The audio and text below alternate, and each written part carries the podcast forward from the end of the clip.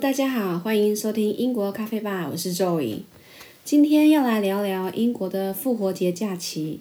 刚好呢，现在也是复活节假期，是英国的重要假期，跟圣诞节一样很盛大。学校大概都会放两个星期左右的春假，然后在复活节周日这一天呢，所有的店家以及超级市场全部都会关闭，在这天是买不到任何的东西，包括食物啦。所以大家都会在前一天疯狂采购，怕会饿肚子啊。不过我好像有看过有些小厂商好像还是会照常营业了，但是几率不大，因为大家都会跟家人聚在一起庆祝节日这样子。啊，我不太清楚比较传统的宗教家庭是怎么过的。不过，我想教会应该都会有一些活动之类的，在这里我就不说了，因为肉鱼的夫家没有去教堂的习惯，所以我就讲一些一般人怎么庆祝复活节的活动哦。那在复活节之前呢，超市都会先摆上很多的复活节巧克力彩蛋，还有兔子造型的巧克力，让大家可以先行购买。当然喽，这些彩蛋的去向都是给小朋友的，啊，有些彩蛋呢做的比较。大比我的脸还要大，真的。记得刚开始来到英国的时候啊，看到这些复活节巧克力蛋，没把我给吓死。心里就想说，这巧克力蛋也太大了吧！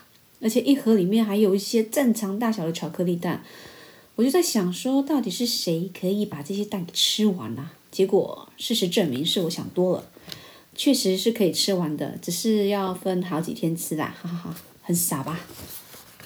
好了，这些彩蛋跟兔子好像是代表着重生与希望。如果有兴趣想要知道更多英国复活节的话，可以自己上网去找一下资料。因为呢，我问我的英国老公，他也是一问三不知啦，所以 混到当地人也是不可以相信的。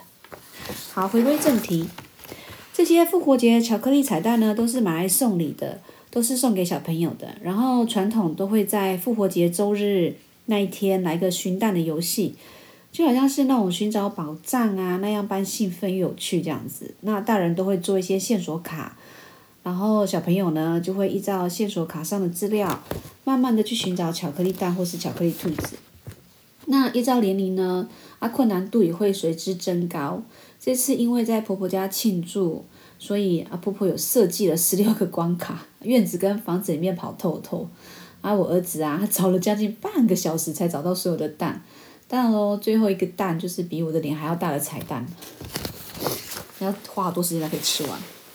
那这次复活节假期呢，他就收到了三个大的复活节巧克力蛋，还有一些零零碎碎的小蛋啊。我想说，这些蛋应该够他吃到圣诞节吧？这么多蛋，一下子全部吃完也蛮可怕的。再来，因为复活节假期啊，通常都有两个星期多嘛，所以也会有很多人选择在这个时候去度假。比如去周边邻近的国家啊，西班牙、葡萄牙、法国等，再不然就是去英国境内旅游。最受欢迎的就是露营或是小木屋度假，因为露营通常比较便宜，所以很普遍，很受到英国人的喜爱。不过露营场所都是要先提前预约，要不然根本订不到。还有一些比较优质的度假中心，但是价钱普遍比较昂贵啦，所以通常选择去那边度假的家境通常都是还蛮不错的。毕竟一个星期收的价钱都在两千英镑左右或者起跳，台币好像值七万多块吧。我们是想说这个价钱都可以出国了，那还是不要浪费好了。而且是在旺季，价钱都是天价，很恐怖，真的。度假在英国都要看时段，唉。不过现在因为疫情的关系，所以我们今年复活节假期是不能出国度假的，只能在英国境内。而且现在还是在阶段性的封锁当中，所以我们哪里都去不了，就是只有在院子里面可以跟跟家人见面。对，好吧，今天就先聊到这喽，谢谢你们的收听，喜欢的听众们请持续关注英国咖啡吧，我们下期再见，拜拜。